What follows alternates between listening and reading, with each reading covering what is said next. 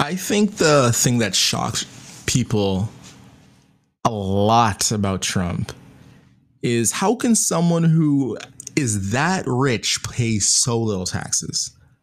Like your net worth is a billion, you got a billion dollars worth of assets. How are you only paying $700 in one of those years? Of course, the rich have been doing this from time using tax loopholes, usually with net worths like that tied to real estate. However, there's a lot of tax loopholes that we have advantage to us that really help us, you know, grow our wealth. And a lot of people have figured out, especially rich people, that when your income gets high enough, it's not about how much money you make, but it's about the money that you keep, especially by lowering the amount of taxes you're paying. That's the name of the game. It really is. How much money can I not pay in tax? I mean, my God, after you make around 150,000, you're paying upwards to 40 and 50% in taxes. 50%. That's January to August, January to June for free. You like that little mental head math there. You're working six months of the year for free, 50% in taxes. And then, of course, you get the rest for yourself. That's a lot of money. Now imagine you save like 20% of that. I mean, if you're making a million dollars, 20% savings, that's like 200K, right? Jesus, that's a whole salary. You're still like upper middle class with that. I, should say upper class. That's a lot of money. So, in this podcast, I want to focus on some ways that people are really getting around avoiding taxes, especially those people who aren't at those crazy, you know, wealth levels, but how the average person like you and me can save money by avoiding tax. Now, specifically, I want to focus on how those slippery, sneaky Canadians are doing it. That's right. All those A's and syrup drinkers out there. now, obviously, I'm Canadian, you know. So these are a couple of ways that we have that they don't really have in the States.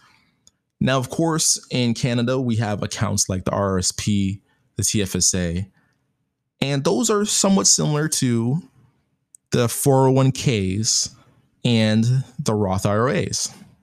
Now, the big difference in Canada and the States is in the States, to have a 401k, you need an employer. Canada, not so much. You can open it up with any bank and you don't necessarily need to be employer like tied, right? But there is some sneaky ways to really avoid taxes. Now, the main reason why um, people use the RRSP or the 401k is because it defers your taxes to a later date, specifically to when you actually are making less money so you can pay less in taxes.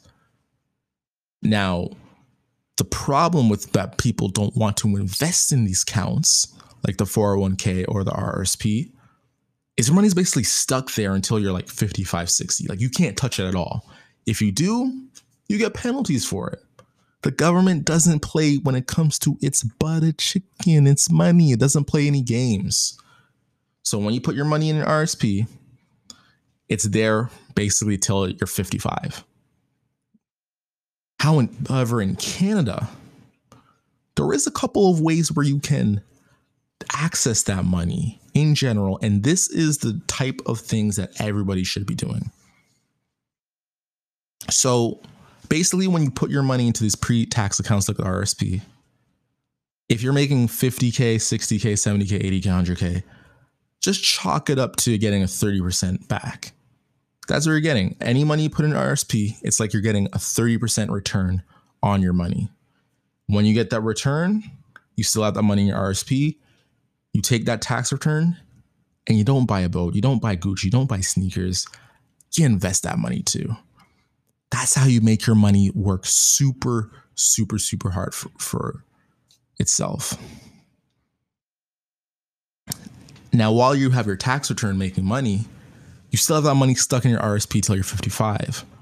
However, one of the great ways that you can actually access that money in Canada, it's called a home buyer's plan. You can withdraw $35,000 to invest in the house in a house or condo if it's your first time.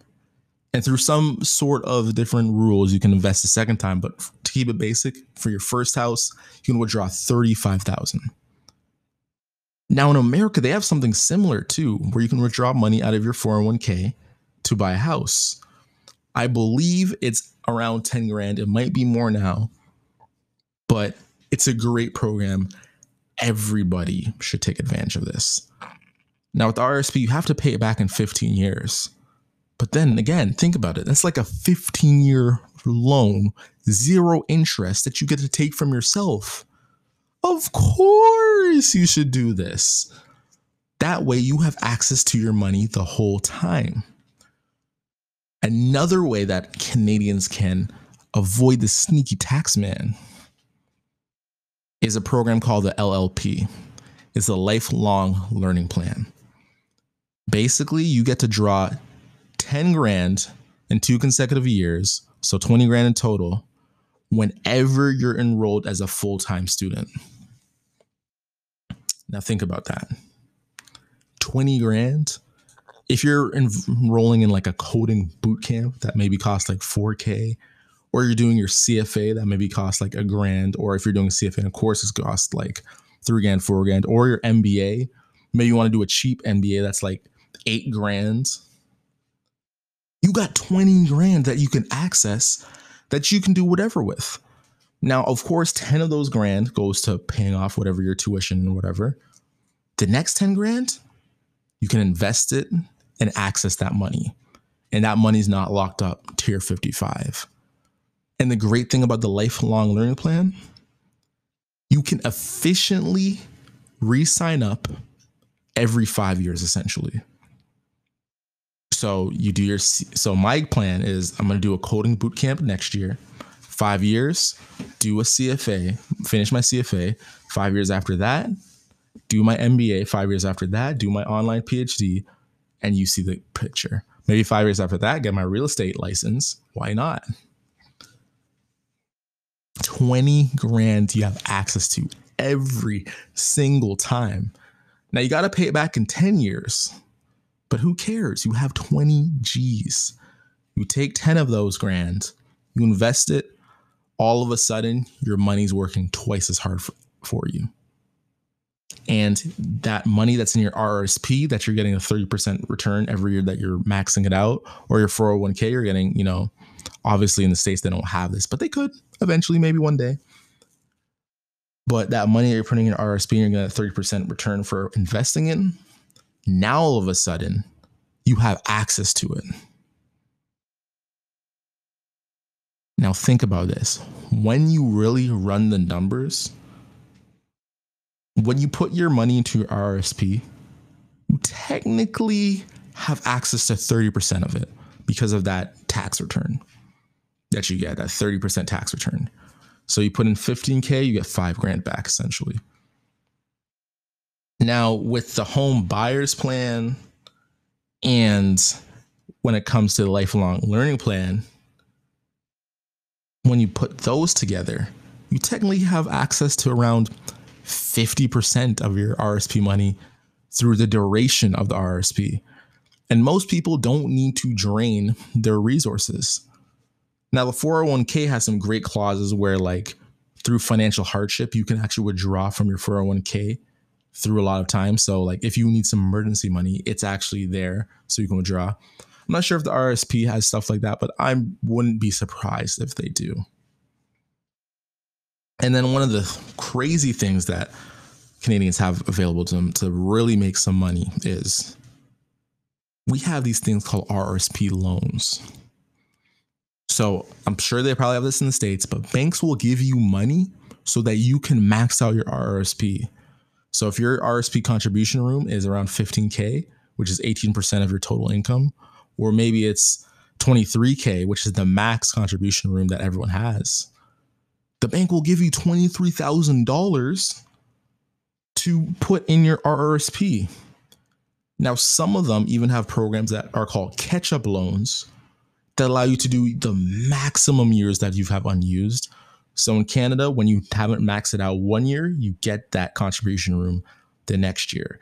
So you can take 50K for all those past years and get a monstrous 15K back in a tax return. Now, the loans aren't free, but in this interest rate environment, it's only 3% to borrow that money. I'm sorry. You know how much people would love to start a business and get a 50K loan to go put in a business, but the bank is going to give you 50K to put in your RSP. I mean, Jesus, it's like literally just giving free money. But that's not all. In Canada, there is the Omega, the unrivaled. I think it's called like the Super Max or the Accelerator plan. In Canada, there's a plan with Manulife where they'll give you up to 150,000 for 3% to pay back in 10 years. How crazy is that? I'm sorry, if the market returns 8% a year, if they give you 150,000 right now, that's literally a guaranteed 15k a year per each of those years you have that money invested. Who doesn't want a free 150k, right? That's insane. Now I could be wrong. I haven't like looked in the program enough. I don't know if there's any like crazy stipulations on it, which I'm sure there is. But from what I've read, 3% to borrow 150k. And trust me, your boy is going to be educating himself on uh, that program this week. Now, when it comes to these tools to avoid paying taxes, you need to really see how you can utilize them. And this is perfect for those people whose incomes 60K, between 60K and up. At this point, you need to really start thinking to yourself, how do I avoid taxes? Because, like, one thing that Donald Trump proved to us the real path to becoming rich is to pay as little in taxes as possible. And as always, the best, most brightest investors are the uneducated ones. That's because the uneducated investor, they never stop learning. If you liked the podcast and you want to support it, make sure you just do what you do and hit that subscribe button. Put on those automatic downloads. Download the last three episodes, have it doing automatically. You can even do it on multiple podcasts if you want. It really helps, helps the algorithm and helps this podcast take off the way it's doing. Now you're listening to the number one, the fastest growing investing podcast out there. And we, Flight Crew, we have to take off. See you guys next time.